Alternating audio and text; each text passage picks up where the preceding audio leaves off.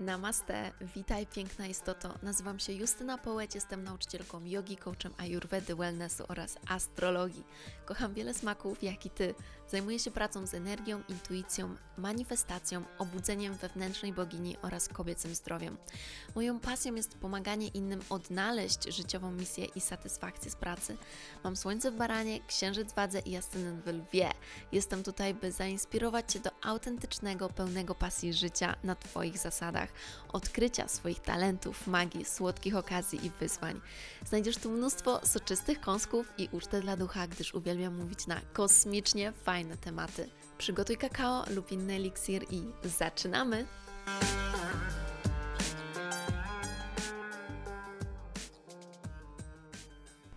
Halo, halo, namaste, witam Was w nowym odcinku podcastu i dzisiaj mam gościa, właściwie gościnię, Magdalenę Marciniak, którą możecie kojarzyć na Instagramie jako SelfLoverkę. I porozmawiamy sobie z Magdą, zobaczymy tak naprawdę o czym. Jest to seria AstroChart, na pewno będziemy mówić o miłości do siebie i... Ja dosłownie w tym momencie otworzyłam właśnie kosmogram Magdy, ona podała mi dane, więc będę zahaczać o pewne rzeczy z jej kosmogramu i pytać ją, byśmy mogli się więcej dowiedzieć i myślę, że Magda będzie miała mnóstwo cennych wskazówek Wam do przekazania, ponieważ Magda ma bardzo duże doświadczenie, jeżeli chodzi w ogóle o rozwój mentalny, ponieważ była trenerką właśnie mentalną, trenerką biznesową, jest po studiach psychologicznych, a teraz ma swoją własną działalność, gdzie pomaga kobietom osiągnąć, nie wiem jak to nazwać, ale powiedzmy taki mega mocny poziom miłości do siebie. Cześć Magda, witaj, super, że jesteś. Cześć kochanie, dzień dobry, witam wszystkich. Powiedz, jak to się w ogóle stało, że postanowiłaś założyć Instagrama i zaczęłaś nazywać się selflowerką i w ogóle robić właśnie to, to, co robisz, to, co pięknego dla kobiet. Mhm. Wiesz, jak to się stało? Był to proces wieloletni, ale zrobiłam to dla siebie i zrobiłam to, żeby w końcu wysycić swoją wartość wolności. Mhm. Bo przez wiele, wiele lat gdzieś myślałam, że, że żyję w sposób wolny, ale wcale tak nie było, więc... To, co robię dzisiaj, jest spełnieniem moich marzeń. Super. Powiedz, skąd pomysł na takie przesłanie? Skąd pomysł? Jak to się narodziło? Wiesz, pomysł wypłynął prosto z mojego serca, bo miłość do siebie odmieniła moje życie. I dzisiaj jakby ja twierdzę, że moim powołaniem do życia, ja tutaj po to przyszłam mhm. na świat, żeby pokochać siebie. I zajęło mi to większość mojego życia. Ja trzydzieści lat dochodziłam do tego miejsca i po prostu poczułam w pewnym momencie mojego życia taką ogromną też misję i przyszło do mnie takie ogromne pragnienie, że chciałabym, aby jak najwięcej kobiet poczuło to, co poczułam ja. I tak właśnie potoczyło się moje życie też biznesowe, moja kariera, że zaczęłam dokonywać zmian właśnie w tym obszarze, żeby skończyć jedno, a zacząć coś innego. Mhm. Dobra, więc ja już powiem tutaj na wstępie, że Magda jest w ascendencie rakiem, słoneczną rybą, rybami oraz ma księżyc da, da, da, da, w strzelcu. I to jest bardzo ważne w tym aspekcie, tego, że już wiecie, że w ogóle mogliście już przed chwilą usłyszeć, jak Magda się wypowiada. Księżyc w Strzelcu to jest nauczyciel, to jest wewnętrzny filozof, myśliciel, który pragnie wszystko, wiecie, dochodzić do odkrycia takiej prawdy, takiej prawdy, którą może przekazywać innym, którą może właśnie uczyć.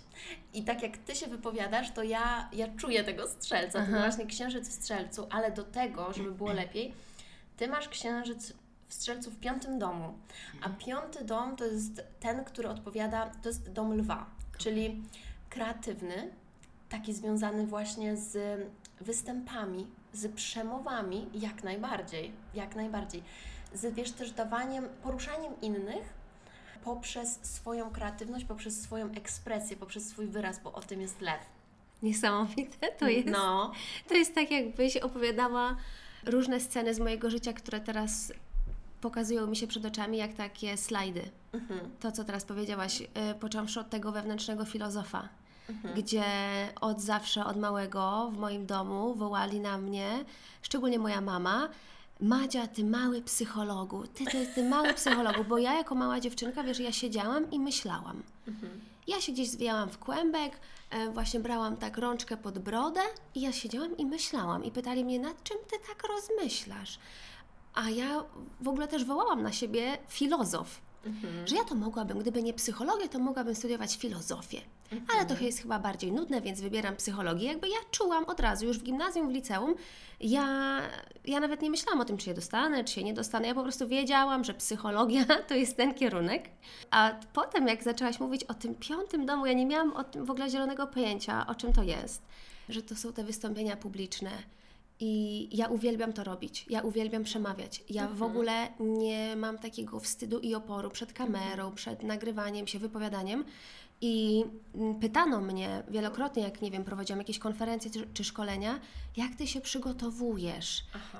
jak ty się tego uczyłaś, a ja mówiłam, że nie wiem, ja to po prostu wychodzę i to robię. I często gęsto nawet nie pisałam sobie żadnych skryptów, tak. tylko szłam na żywioł i ja po prostu wtedy czułam, że żyję. Mhm. I to jest totalnie o mnie, to jest super. To się czuje, Magda. Ty masz no w ogóle taki dość mocny ten piąty dom, bo, bo tutaj masz Plutona jeszcze i masz też tak zwany nie Wheel of Fortune, tylko jak to jest jak coś po polsku, to w ogóle nie wiem jak to jest.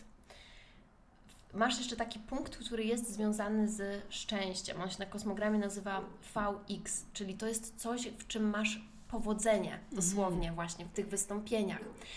Ale jak już jesteśmy przy właśnie tej komunikacji, mhm.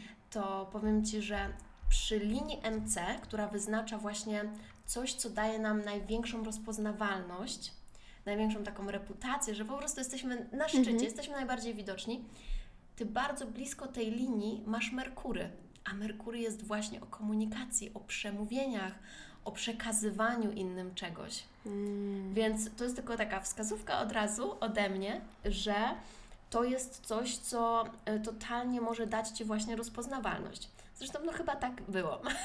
To jest niesamowite, ale czy ta komunikacja też jest głównie powiązana z komunikacją werbalną, słowną? Może być, ale nie musi być, mhm. ponieważ Ty generalnie masz Merkury w rybach, mhm. tak jak ja zresztą, okay. też, też mam Merkury w rybach, a Merkury w rybach jest mocno intuicyjny. Mhm.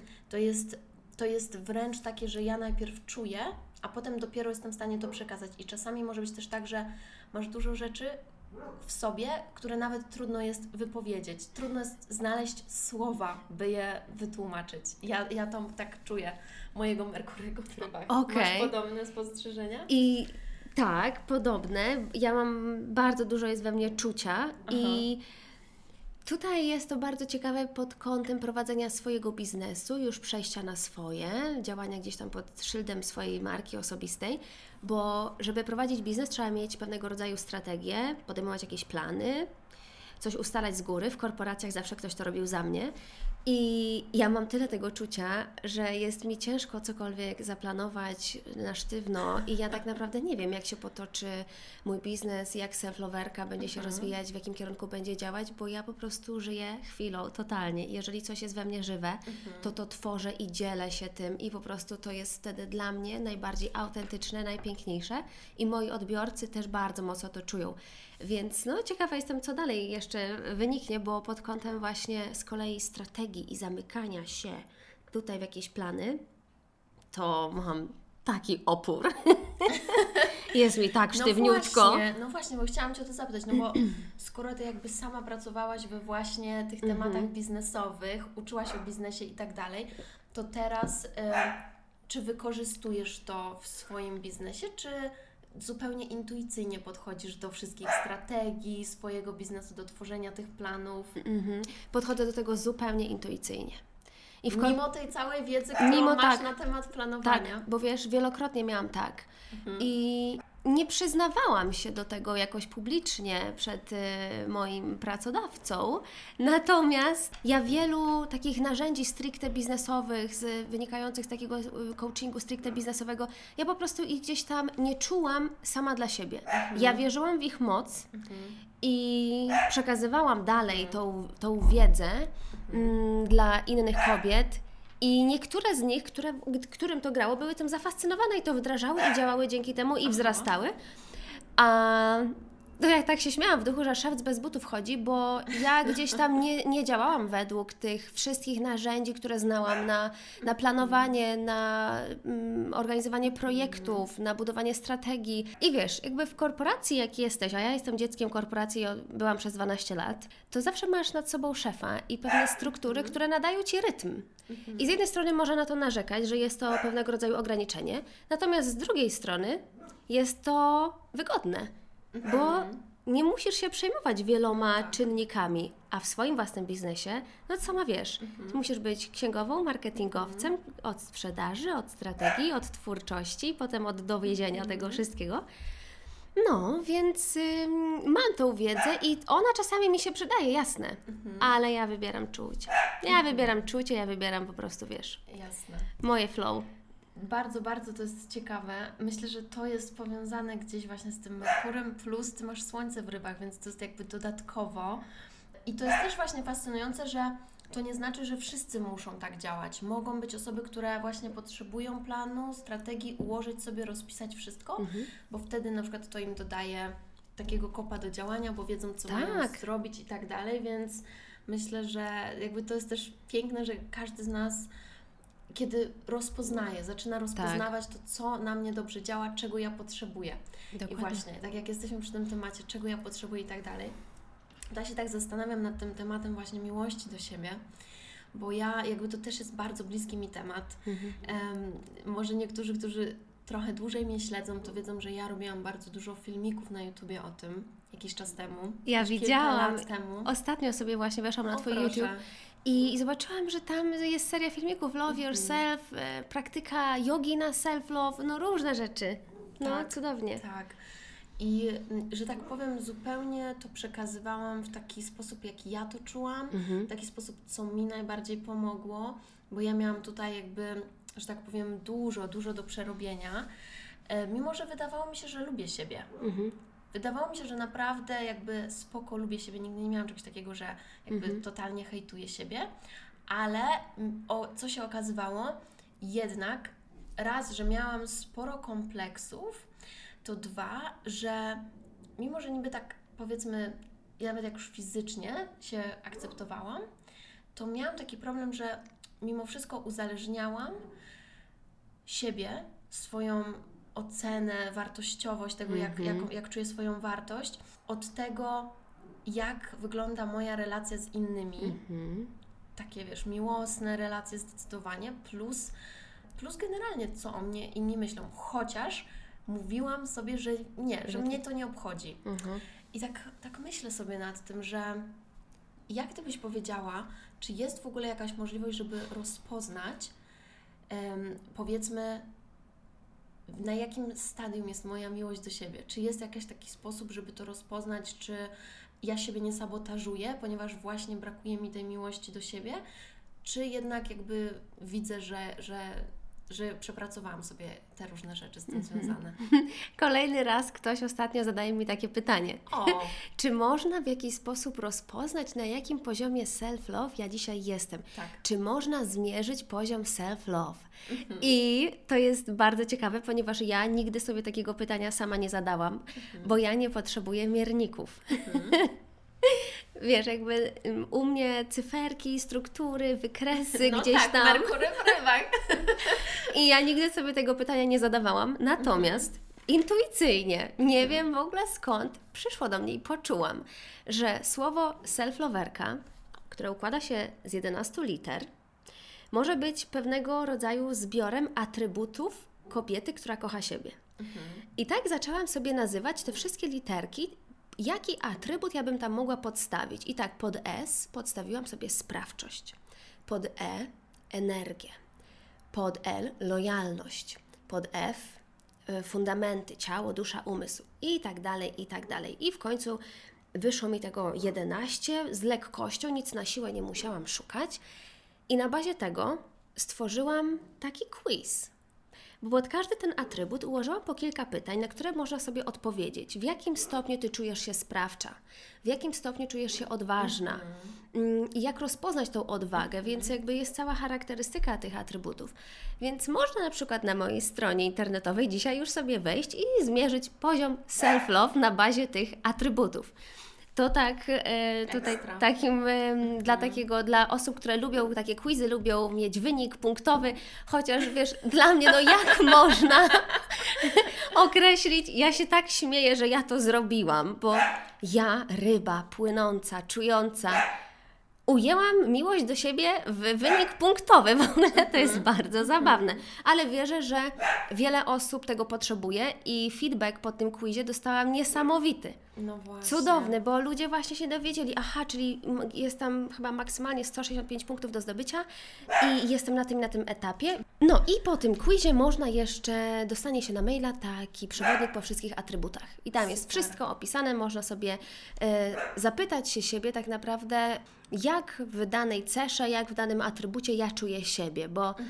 miłość do siebie to nie jest tylko, jak ja to mówię, taki wyświechtany amerykański hashtag. Dla mnie to jest coś, co stanowi o sensie w ogóle mojego życia mhm.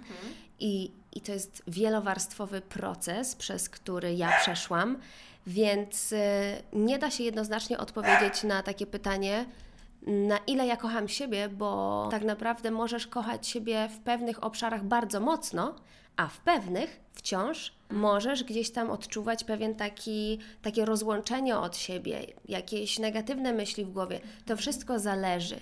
Natomiast warto zaufać takiemu swojemu wewnętrznemu radarowi i sprawdzać, w którym obszarze mojego życia, jak patrzymy sobie na mapę marzeń, w którym obszarze ja się czuję usatysfakcjonowana, jest okej, okay, idzie mi to wszystko z łatwością, ja to rozumiem i czuję, a w których obszarach na przykład czuję, że walę głową w mur, w których obszarach czuję, że kolejny raz podejmuję się jakieś próby i kolejny raz nie wychodzi. Może w karierze, a może w partnerstwie, wiesz. No i wtedy trzeba sobie podłubać mm-hmm. głębiej w sobie. Super, fantastycznie, że sobie to wyjaśniliśmy, bo ja generalnie totalnie się z tym zgadzam, że w ogóle uświadomienie sobie, że miłość do siebie później jest odczuwalna na każdej płaszczyźnie życia. To jest po prostu coś, co będzie z nami chodzić non-stop. W tak. oczywiście tych relacjach, które tworzymy, w tym jak podejmujemy właśnie jakieś działania, decyzje swoje życiowe. Mhm. I ja bym Cię zapytała o to, jak byś powiedziała, w jaki sposób miłość do siebie jest powiązana z słuchaniem siebie, słuchaniem swojej intuicji? Jest w stu procentach powiązana. Mhm. Miłość do siebie mhm. jest totalnie o słuchaniu siebie, mhm. bo to jest, gdy kochasz siebie, jesteś w relacji, uświadomionej relacji z samą sobą. I gdy budujemy relacje z innym człowiekiem, to ja zawsze tak właśnie lubię porównywać to do, do tego, jak na przykład się zakochujemy. Żeby w kim się zakochać i żeby powiedzieć, że kocham kogoś, że to jest mój wymarzony mężczyzna, to na początku my się potrzebujemy poznać, obwąchać, sprawdzić, co on lubi, opowiedzieć też o sobie, więc tam jest ogrom komunikacji, rozmawiania ze sobą, słuchania się nawzajem. Mhm. I to samo ja i ja, mhm. ja i moja wewnętrzna ja, ja i moja intuicja. Rozmawiam ze sobą, słucham siebie, podążam za tym, co do mnie przychodzi.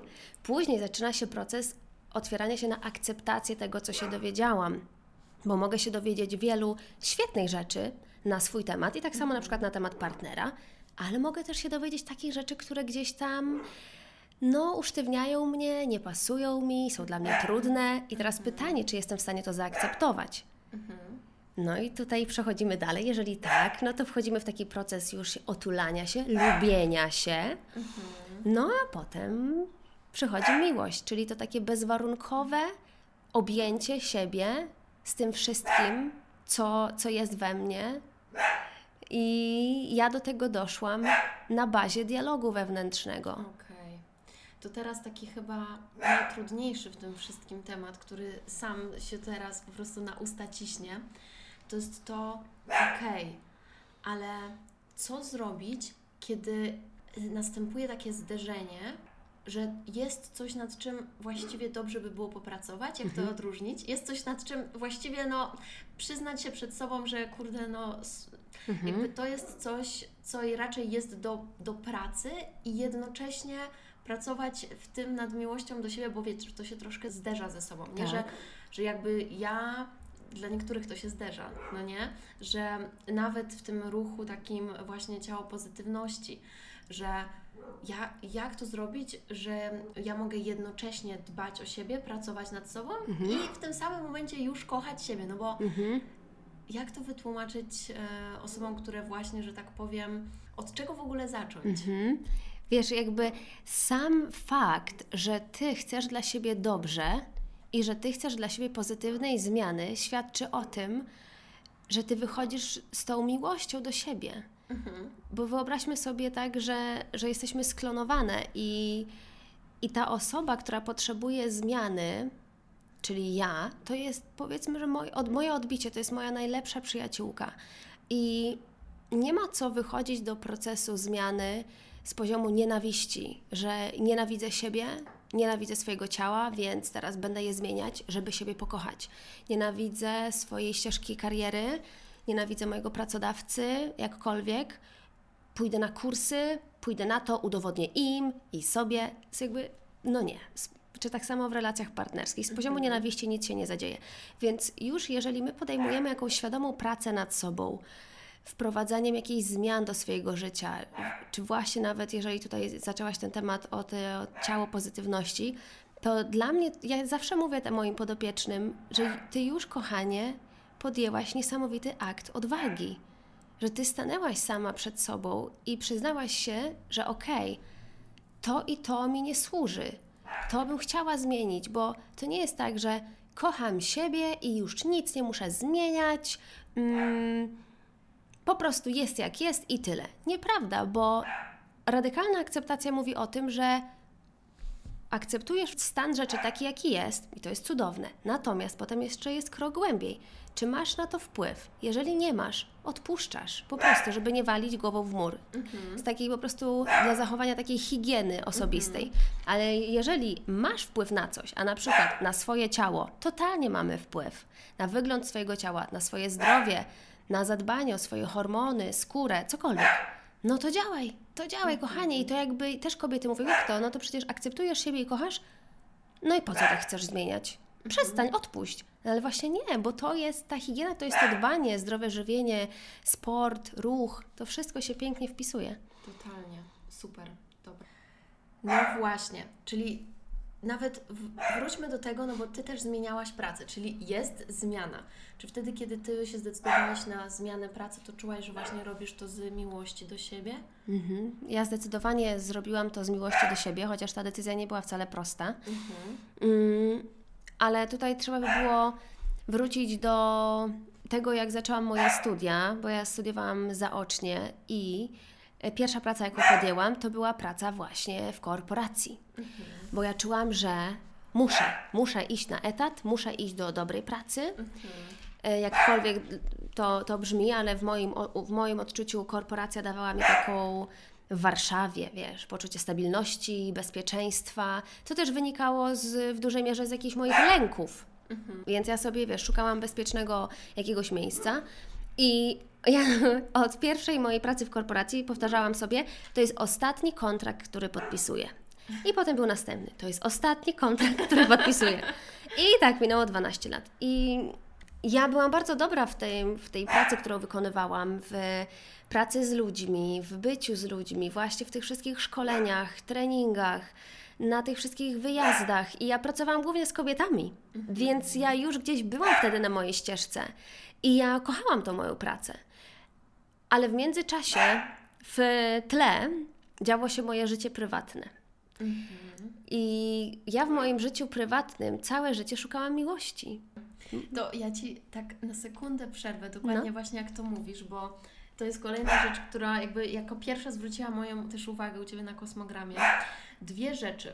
Pierwsza jest taka, że Ty masz Chirona w pierwszym domu w Raku, a Chirona inaczej nazywamy tak zwanym zranionym uzdrowicielem, czyli to jest miejsce, w którym mamy jakąś ranę. Mhm. Mamy jakąś ranę, którą kiedy zaczynamy uzdrawiać, ona staje się naszą siłą, naszą mądrością, do tego stopnia, że my również chcemy uzdrawiać innych na tym punkcie. I słuchaj, pierwszy dom, u Ciebie ten Chiron jest pierwszym domem, jest o tym, kim ja jestem, o tożsamości, o identyfikacji siebie, o tym, jak ja spostrzegam siebie totalnie. Mhm. A ten rak mówi o wrażliwości. Mhm. Więc tu jestem ciekawa, czy jest jakaś historia związana z tym mhm. u Ciebie w życiu, o czym właśnie Ci mówię, o tak. tym Chironie, wrażliwości, tak. do siebie i tak dalej. Totalnie i o tożsamości. Czy to jest teraz to, co miałaś mówić? Tak, to jest to, bo no, to jest piękne, jak, jak te gwiazdy potrafią nam tak dużo powiedzieć o człowieku. To jest niesamowite. Więc no jak to u mnie było, to jest bardzo trafne słowo, ta tożsamość, wiesz, bo... Mm, ja wiele lat błądziłam, nie znając siebie. Ja robiłam bardzo dużo rzeczy dla, dla innych ludzi i gdzieś tam w tej mojej misji służenia innym, pomagania innym, wspierania ich, edukowania, bycia na tej scenie, ludzie za mną podążali, tak za moją energią, mm-hmm. ciągle to był ten sam feedback, ty masz taką energię, my chcemy podążać za twoją energią, wiesz, to ciągle mi huczało z tyłu głowy, a ja tak naprawdę ja nie wiedziałam, skąd ja tą energię mam. Natomiast wiesz, po... Po takim cudownym wystąpieniu, powiedzmy jakimś szkoleniu, konferencji, ja wracałam do domu i ja wracałam smutna. Bo gdy zostawałam sama, sam na sam, jeden na jeden ze sobą, mhm. tam nie było tej energii, tam nie było tej satysfakcji. Nie zawsze, ale w dużej mierze tak. No i gdzieś tam na, na polu relacji partnerskich i na polu miłości u mnie ciągle był taki niedosyt, deficyt, trudności. Mhm. I to się zaczęło, jak byłam małą dziewczynką, bo ja zostałam wychowana praktycznie tylko przez mamę. Mhm. Bo jak miałam dziewięć lat, to mój tata postanowił wyjechać mhm. i zostawić naszą rodzinę. I gdzieś tam obiecywał, że wróci, ale to już mija dwadzieścia jeden lat, okay. jak, jak nie wraca. Mhm. I ja czułam się większość mojego życia jak ofiara i czułam się porzucona. Mhm. Czułam, że ja nie zasługuję na miłość. Klasyk, po prostu klasyk gatunku. Kobieta, dziewczynka, która, dziewczynka, która wyrosła na kobietę w mocnym poczuciu roli ofiary. I ja też przez to bardzo mocno eksponowałam siebie na zewnątrz. Kochałam za bardzo. Jest nawet taka książka o kobietach, które kochają za bardzo. Jest coś takiego, tak. To na przykład byłam ja. I wiesz, ja szukałam mężczyzn, ja szukałam kogoś, kto zastąpi mi ojca, szukałam wzorców mm. i w, różny, w różne sposoby mi się ten gdzieś tam mój schemat m, przejawiał. Bo raz byłam taką kobietą, która mm, chciała robić wszystko dla mężczyzny, była bardzo taka potulna, ja pokocham nas za dwoje, a raz na przykład po latach byłam z kolei taką femme fatale. I miałam takie, takie podejście, że nikt mnie nie porzuci, to ja was będę porzucać. Mm-hmm. Mega byłam zraniona. Mega byłam zraniona po, na, na tak. tym polu. Tak. No i... Jak to się mówi, no, zranieni ludzie ranią potem innych. Dokładnie, nie? dokładnie. Wiesz, i to jest... Ja nawet kiedyś mówiłam o tym, że wchodziłam w toksyczne relacje mm, i sama je tworzyłam, bo sama gdzieś byłam osobą po prostu deficytową. Więc to zależy, kto jakich używa definicji. Natomiast dla mnie osoba, jak się mówi tak o toksycznych osobach, to... To jest osoba z pewnego rodzaju deficytem i u mnie to był deficyt miłości, więc ja gdzieś tam te związki, które tworzyłam, tworzyłam je w sposób taki nieharmonijny, gdzie głównym motywem była miłość. Niby intencja była szlachetna, natomiast to, jak ja to manifestowałam, to totalnie nie było w równowadze.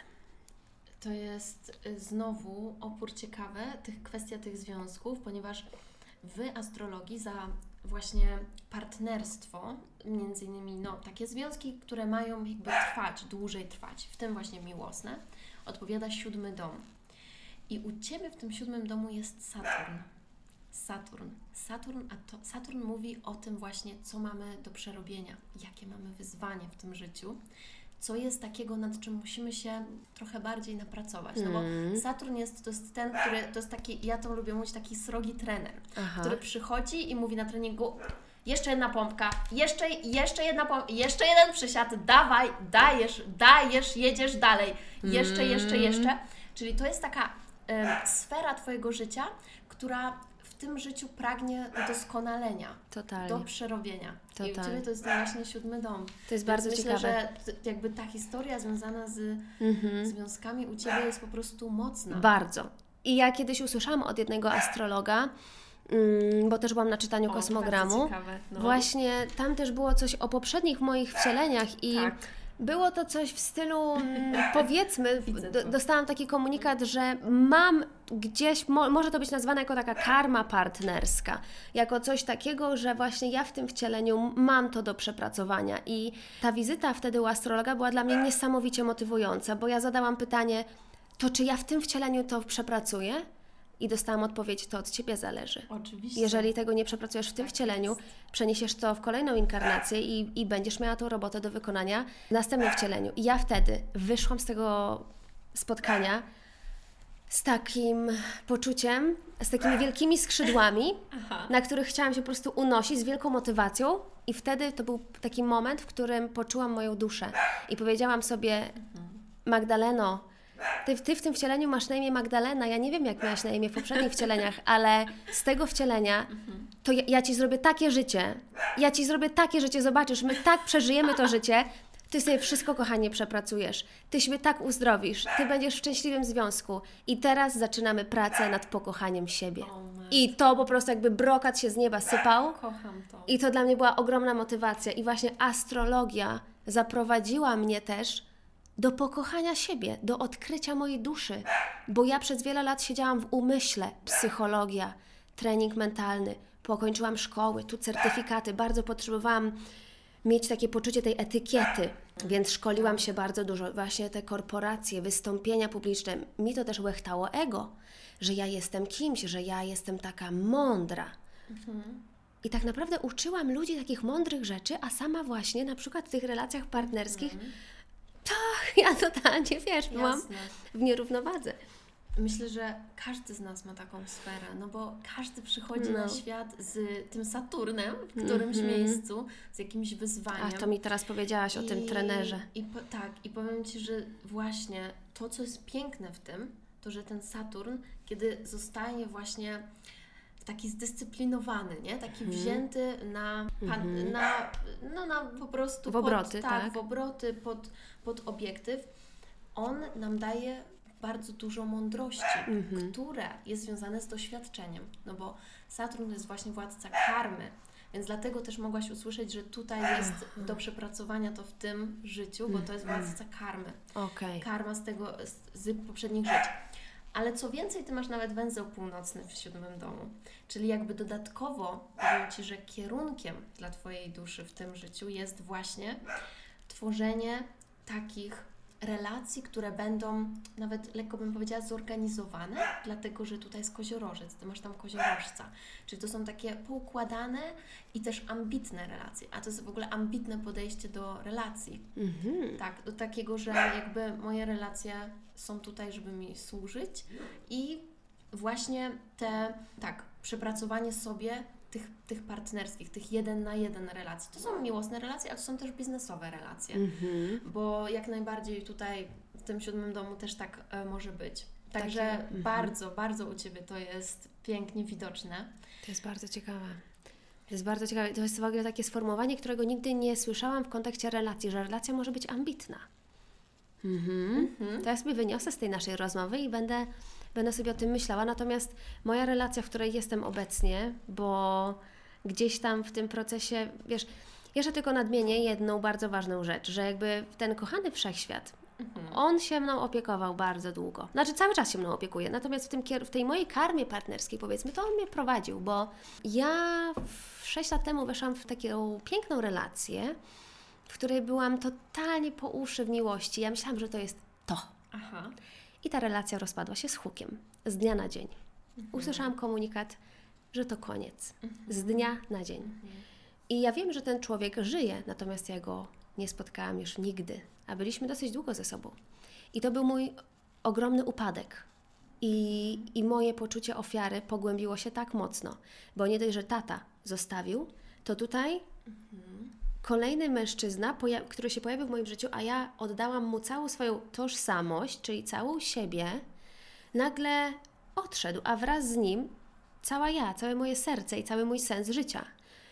I wtedy właśnie nastąpił ten mój, takie moje największe to załamanie i poszukiwanie tego dlaczego, dlaczego ja, o co chodzi w tym życiu, psychoterapia bardzo głęboka, indywidualna, grupowa, o miłości, ale wtedy jeszcze nic na temat duszy. Mhm. I, I gdzieś skończyłam tą terapię po półtora roku i, i czułam takie wołanie, czułam, że coś idzie. I nie wiem skąd, ale przyszła do mnie astrologia. Przyszła... Mega ciekawe, nawet tak. O tym nie wiedziałam, mhm. zapraszając Cię do podcastu. Mhm. Ja, kocham, ja kocham astrologię, jakby numerologię też czuję, ale myślę, że więcej punktów mogłabym dać na rzecz astrologii. Chociaż numerologia też jest Różnią niesamowita. Się po prostu. Tak, tak. Jakby z tego też tytułu jest dla mnie niesamowita, że ja jestem trójeczką numerologiczną, a jak przeczytałam charakterystykę trójki i dowiedziałam się o, ty, czymś tym, o czymś takim, czym jest triquetra, czyli boska trójca. I ja wtedy byłam bardzo mocno, wiesz, tym ciało, umysł, dusza, moja boska trójca. Tu i teraz, przeszłość, przyszłość, mhm. świadomość, podświadomość, nadświadomość. I ja byłam w tym takim trójkącie bardzo mocno, ten symbol trójkąta był taki we mnie żywy. Potem po miesiącach ja przeczytałam charakterystykę, że ja jestem trzy, trójkąt. Mhm. O tym było właśnie, o tej triquetrze. Ja mówię, koniec, to jest to. W końcu z tego mojego bycia w umyśle, z tego mojego bycia w ciele, bo ja... nie kochałam swojego ciała, ja swoje ciało katowałam treningami, potem aż wylądowałam właśnie z medalem na szyi, bo byłam, mm. jest, jestem wicemistrzynią Polski w bikini fitness.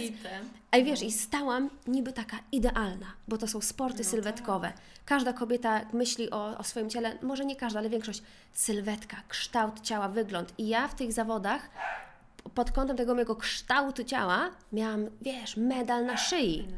W ogóle już bardziej się nie da. No tak. Ale co z tego, jak zeszłam z tej sceny w tych cekinowych strojach i, i ja mówię, no jeszcze niewystarczająco, no jeszcze tu, tam, tu można by było. Oh my God. Tragedia. No, ale potem wszechświat kochany mm, przyprowadził mnie do duchowości, jak odkryłam to, że po tych wszystkich latach, i mówię, jejku, naprawdę ja potrzebowałam tyle lat, tyle studiów, szkół, tego wszystkiego, żeby przekonać się, że to chodzi o self-love, to chodzi o to, żebym ja siebie pokochała. I bardzo mocno, moja historia jest o pokochaniu wewnętrznej dziewczynki, o wewnętrznym Właśnie. dziecku. Więc teraz, Magda, zdradź nam ten sekret, jak to się stało, jak to się stało, jak wypracowałaś w sobie self-love. Mhm.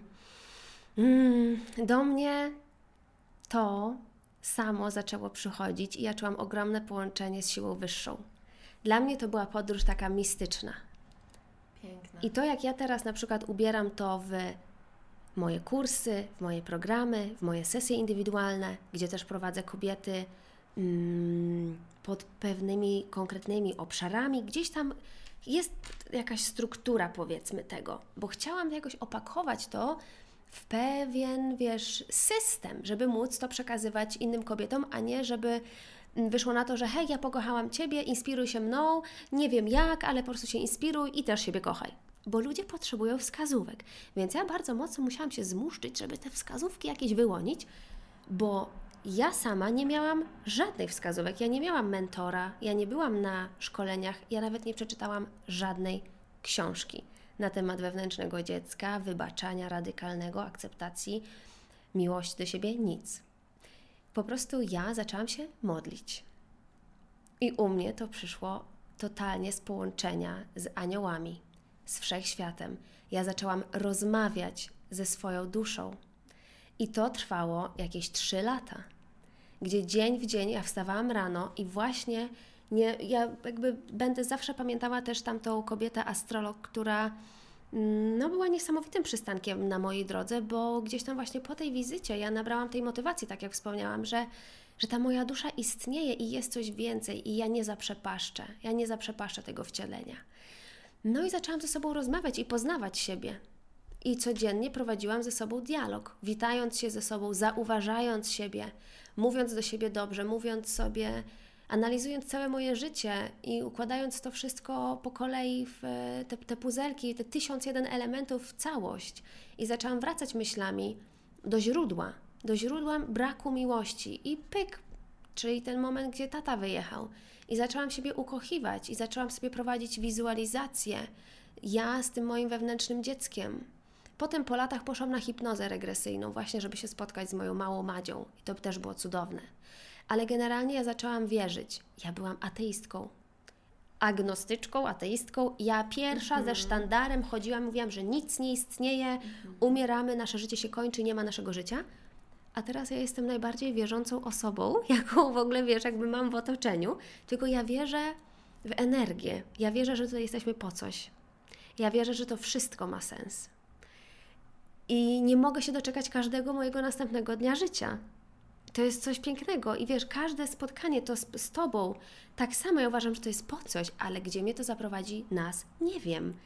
I dialog wewnętrzny, tak jak ja to mówię moim wszystkim podopiecznym, dialog wewnętrzny, czyli rozmowa z samą sobą jest koronnym, koronnym narzędziem do tego, żeby odkryć prawdę na swój temat. Odkryć tą prawdę, a potem to uzdrawiać, czyli nasycać miłością, wybaczanie, radykalna akceptacja, odcięcie się od przeszłości, objęcie tej przeszłości, że to jest część mnie i że to mi pokazuje wdzięczność za to, że tutaj bolało, tu bolało, tu trauma, tu krzywda, ale to mi było potrzebne, bo ja dzięki temu otwieram oczy i patrzę na swoje życie i to są wskazówki. To, co było za mną, teraz mi kreuje drogę, więc jak ja mogę nienawidzić mojej przeszłości? Ja muszę jej dziękować, ja chcę jej dziękować, bo bez mhm. tego ja bym nie wiedziała, co dalej, więc to jest moja mapa. Ja kocham moją przeszłość, kocham to, że tato mnie zostawił. Ludzie mówią, co ty w ogóle wygadujesz? Ja mówię, ja jestem może świrnięta, ale ja jestem fanką bólu, w cudzysłowie, ponieważ mhm. ja się nie boję bólu, ja się nie boję już cierpieć, bo ja wiem, że jeżeli jakaś się pojawi krzywda w moim życiu, jakiś ból, to ja już wiem, że to jest element mojej ścieżki i że ja mam w to wejść, poczuć to bardzo mocno, odkryć prawdę na swój temat w tym obszarze i wznieść się wyżej, bo moja dusza tego pragnie. Bo mo- to jest cel mojej duszy, to jest misja. Ja, ja mam misję.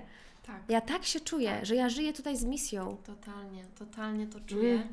Powiem Ci, że właśnie sama, nawet chyba wczoraj, jak prowadziłam właśnie wydarzenie live, w moim kursie mówiłam o tym, że nam się nie dzieją rzeczy bez przyczyny. Jeżeli nam się coś wydarzy, to znaczy, że właśnie Ty możesz sobie z tym poradzić i na tak. z gruzów właśnie, z tego zbudować siłę, tak. zbudować coś fantastycznego. Także to podejście tak. mi się bardzo podoba i mam nadzieję, że usłyszeliście to, to właśnie to przesłanie, że te rzeczy, które się Wam wydarzyły i chociaż jest bardzo trudno czasami to zaakceptować, bo to są czasami bardzo przykre rzeczy, One, one się wydarzyły po to, byście z tego zyskali siłę.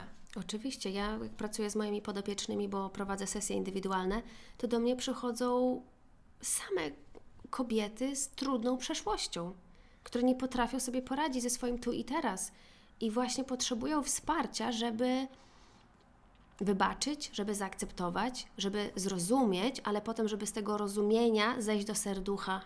Tak. Bo to jest ta najdłuższa droga, jaką mamy do pokonania, bo przychodzą podopieczne i mówią, ja wszystko wiem, ja wszystko wiem o tym moim życiu, ja byłam na terapii, mhm. ja czytałam tyle książek, ja byłam na kursach, ja wszystko wiem, ale ja nie umiem sobie pomóc, mhm. bo to jest tak, że jak siedzisz tylko w głowie i łączysz te kropki, mhm. to jeszcze nie jest to, bo Ty potrzebujesz to zintegrować w duszy.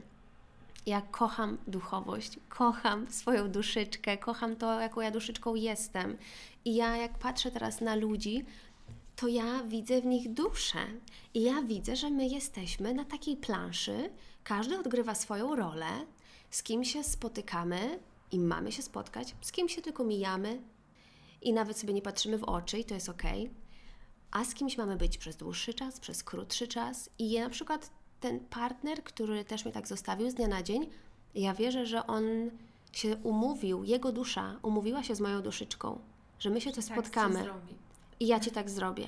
A ja, a ja wtedy powiedziałam, dobra, okej, okay, bo ja mam tą misję, ja chcę to przepracować, bo ja tutaj schodzę po to, żeby wzrosnąć. Mhm. I nie wiem, co by było, gdybym go dzisiaj spotkała.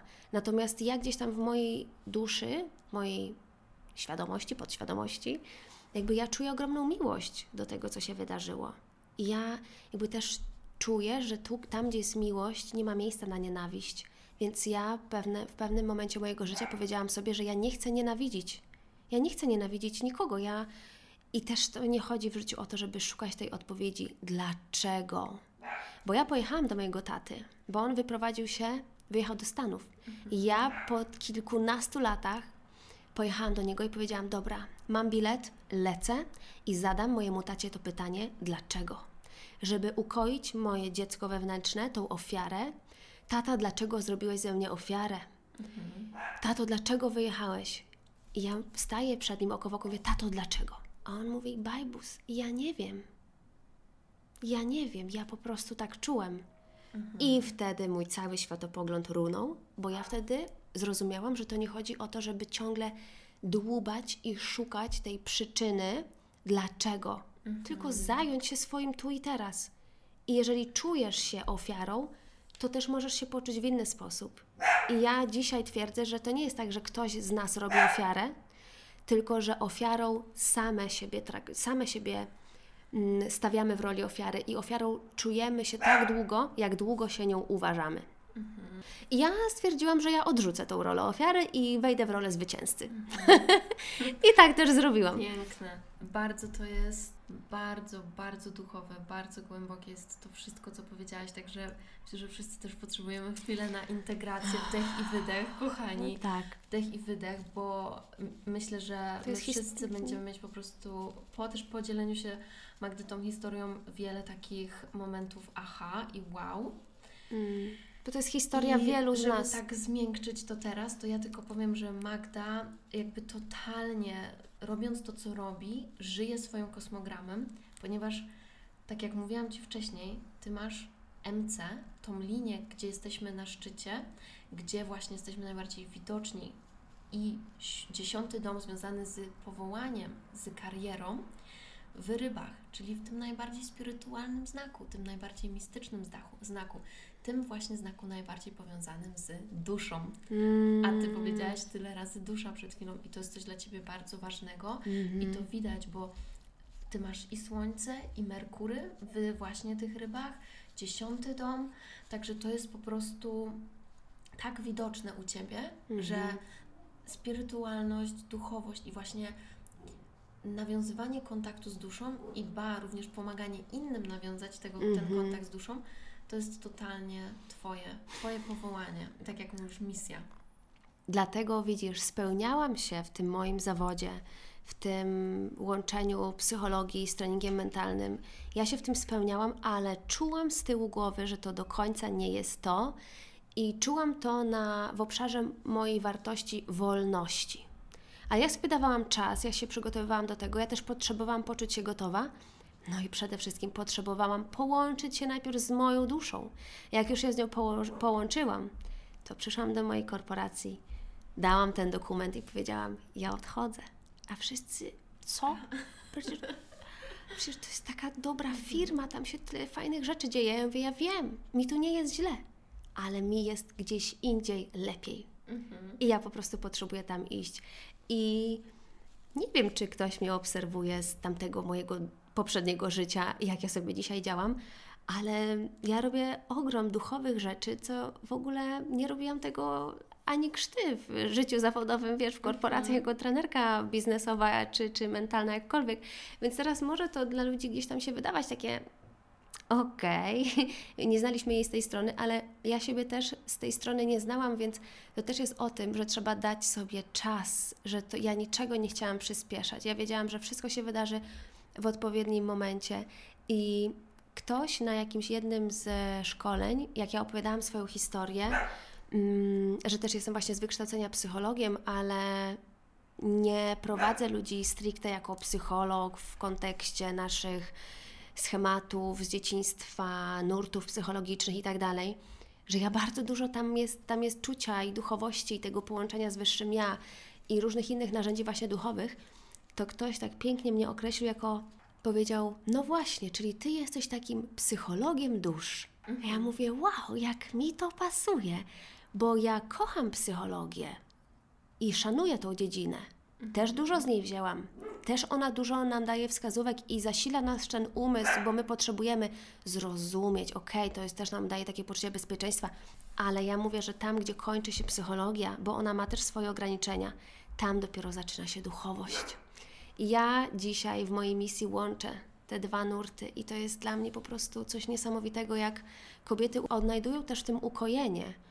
I ja sobie powiedziałam tak, że mi moje anioły, bo ja wierzę, że ja mam opatrzność moich aniołów wokół siebie, że mi moje anioły będą przynosiły moich podopiecznych i będą stawiały na mojej drodze właśnie takie kobiety, które potrzebują mnie jako mentorki. I ja też w tej materii niczego nie chcę przyspieszać. Nie chcę jakoś skalować teraz tego mojego biznesu, bo nawet jeszcze potrzebuję się oswoić z tym, że to jest jak mój biznes, że to jest część mojej kariery. Bo tak bardzo mocno wychodzi to z mojej misyjności i z tego daru, który ja dałam sobie na początku, że też zanim ja zdecydowałam się na ten krok, że to będzie moje główne źródło pozyskiwania pieniędzy w tym naszym świecie materialnym, to ja potrzebowałam się z tym oswoić. I nie wiem, czy to widać w tym moim kosmogramie i jak to tam wygląda, natomiast też właśnie z tą materią, ta, to przełożenie tej duchowości na życie materialne u mnie, to, to też był taki duży kawałek, z którym gdzieś tam musiałam się zmierzyć. Żeby tam, wiesz, moje rybie to pływanie, wiesz, bo ja bym mogła robić wszystko charytatywnie.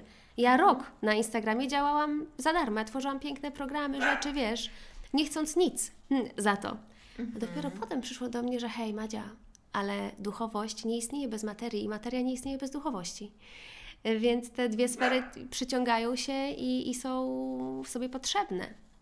Totalnie, um, totalnie te mocne ryby mogą mieć do tego skłonność, tendencję właśnie do no. tego. Do takiego, że ja oddaję jakby wszystko od siebie i, i ciężko mi jest y, poprosić o tą wymianę energii, mm-hmm, mm-hmm. O, tą, o tą po prostu zapłatę za tak. to. Ty masz tak samo w kosmogramie jak ja y, Neptuna i Urana w szóstym domu. Ja mam tak samo w koziorożcu. Więc kiedy jest Neptun w koziorożcu, może nam przesłaniać to, co będzie mi dawać właśnie takie dobre wynagrodzenie, więc mhm. możemy mieć taką czasami zamazaną wizję na ten temat, więc mhm. to też może tak wpływać. Ale no bardzo, bardzo to jest ciekawe i tutaj potem już jak skończymy nagrywać, to ja Ci powiem więcej o tych przeszłych życiach. Dobrze. Wiem, że chciałaś o tym, a tutaj jakby ja widzę kilka fajnych rzeczy na ten temat. W każdym razie powiedz mi, doszłyśmy do tego, że tak jak powiedziałaś, to co pierwsze dziewczyny mogą zrobić właśnie, żeby zacząć czuć miłość do siebie, to jest rozmawiać ze sobą, obserwować to, co się dzieje. Czy jeszcze jakąś wskazówkę na początek byś dała? Hmm, na pewno obejmować wszystko, co jest w moim życiu, radykalną akceptacją. Nie odrzucić wszelkiego rodzaju pretensje do tego, w jakim miejscu jestem, dlaczego ja mam tak, a Zośka ma tak.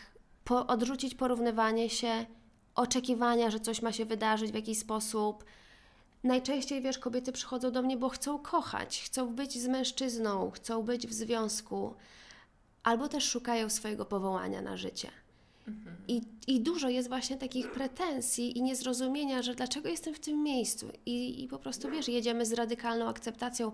To odmieniło moje życie też w bardzo dużym stopniu, żeby po prostu przyjmować rzeczy takimi, jakimi są, przyjmować naszych bliskich takimi, jakimi są, naszą mamę, naszego tatę, ileż my mamy różnych waści w naszych rodzinach, jak z tym jest ciężko pracować, z dziećmi, jeżeli pracuję z matkami. Także rozmawiać ze sobą, monitorować to, co się dzieje w naszej głowie, spisywać sobie swoje myśli, pytać się siebie, zauważać się. Tak? My szukamy miłości na zewnątrz, idziemy na Tindera, idziemy na randkę, czyli robimy ruch do przodu, tak? Idziemy do, poznać kogoś. To róbmy ten ruch do przodu, do siebie. Czyli jak Ty się czujesz dzisiaj, kochanie? Jaka jest w Tobie emocja? Na co Ty masz ochotę? Dlaczego Ty dzisiaj nie rozumiesz? Na co potrzebujesz sobie dać więcej czasu, czyli taka swoja przyjaciółka, opiekunka.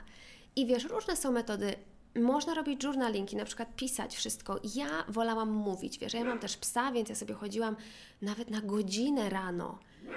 Na spacery Feluś sobie biegał, a ja, wiesz, miałam taki swój spocik na łące, gdzie zawsze w pewnym, w tym konkretnym miejscu patrzyłam na, na słońce na niebie i ja sobie, wiesz, czerpałam energię i rozmawiałam z moimi aniołami. Więc też wejście mocno w to, że życie ma większy sens i uznanie tego i danie sobie, taki, wzięcie takiego głębokiego wdechu i wydechu i danie sobie po prostu czasu. Że jak ja siebie pokocham i jak ja siebie wypełnię miłością, to inni dopiero też będą, mnie, będą w stanie mnie kochać i wszechświat zadziała na rzecz mojego najwyższego dobra. Mm, tylko na początku zaakceptujmy to wszystko i przyjmijmy, bo taka roszczeniowość wobec życia nie jest sprzyjającym takim nastawieniem. Wszechświat nie będzie wynagradzał kogoś, kto jest roszczeniowy wobec tego, co ma, a wdzięczność za to, co mam i akceptacja tego, co mam, stawia nas w polu obfitości i zapraszania cudów do naszego życia. Niesamowite jest to, że teraz jak się wypowiadałaś i zanim jeszcze nawet powiedziałaś słowo wdzięczność, to po prostu słońce tak mocno wyszło zza chmur. Ja się patrzę na to słońce i patrzę się na Ciebie, słucham Ciebie i słuchaj, to co poczułam, to dosłownie ja generalnie mam często takie wizje. Ja dużo, wiesz, widzę, tak jak czytam karty i tak dalej. I ja, mnie prze, przeszły ciarki, mnie przeszła tak ogromna wdzięczność właśnie za to, że tu jesteśmy i o. że nasze dusze że ze sobą rozmawiają. Jakby to poczułam, poczułam po prostu totalnie na poziomie o dusz. O Boże, płakać mi się chce. Niesamowite, tak. Niesamowite, no. Magda. W ogóle no. fantastyczne jest to, że też spotkałaś wcześniej tą Panią astrolog, bo ja się bardzo jaram, kiedy właśnie... I po to uważam, że astrologia jest.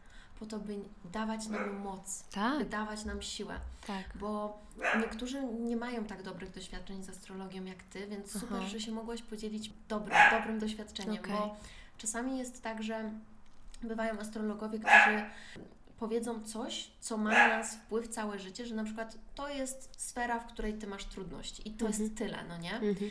A mi właśnie na tym zależy w tym, co ja robię mhm. w astrologii mocy, by mówić, ok, to może być trudne, tak. ale jak Ty sobie to zrobisz, to kosmos, to będzie super. Oczywiście. Cudownie, że, że Ty miałaś takie właśnie doświadczenie, bo motywacja. Tego chcemy więcej. Tak, motywacja do działania.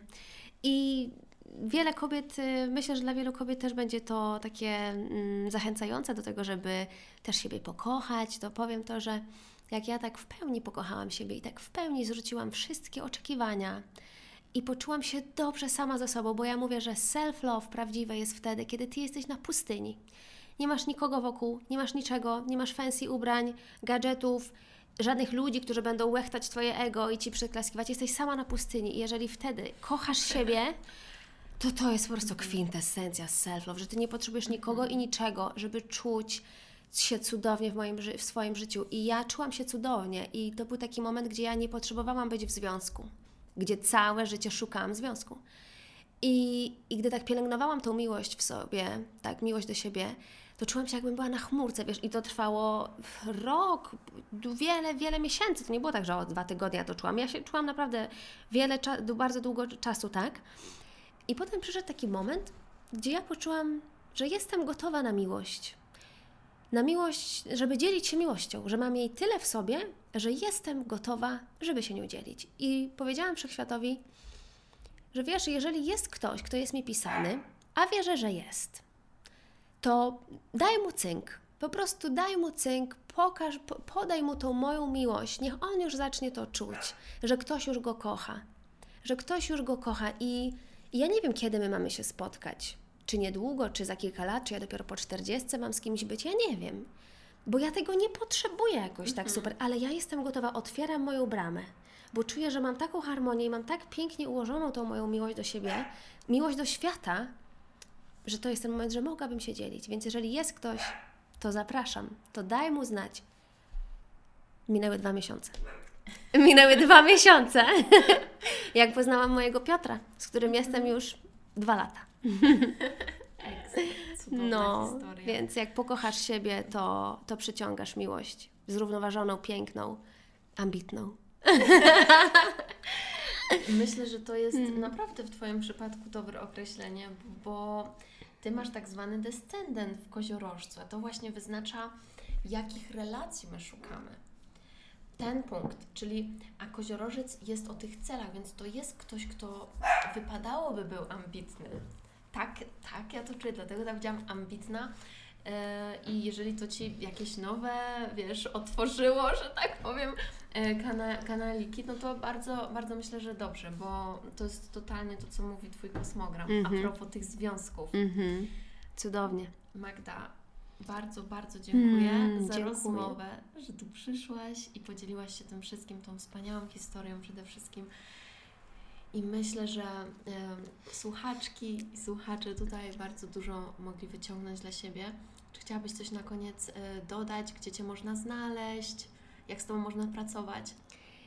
Chciałabym dodać, że kochani, Wy już jesteście doskonali i nie potrzebujecie niczego z zewnątrz, żeby czuć się lepiej, żeby czuć się kompletniej, że już tacy, jacy jesteśmy, jesteśmy w porządku. I każdy, kto tego słucha, jest w porządku i powiedzcie to sobie.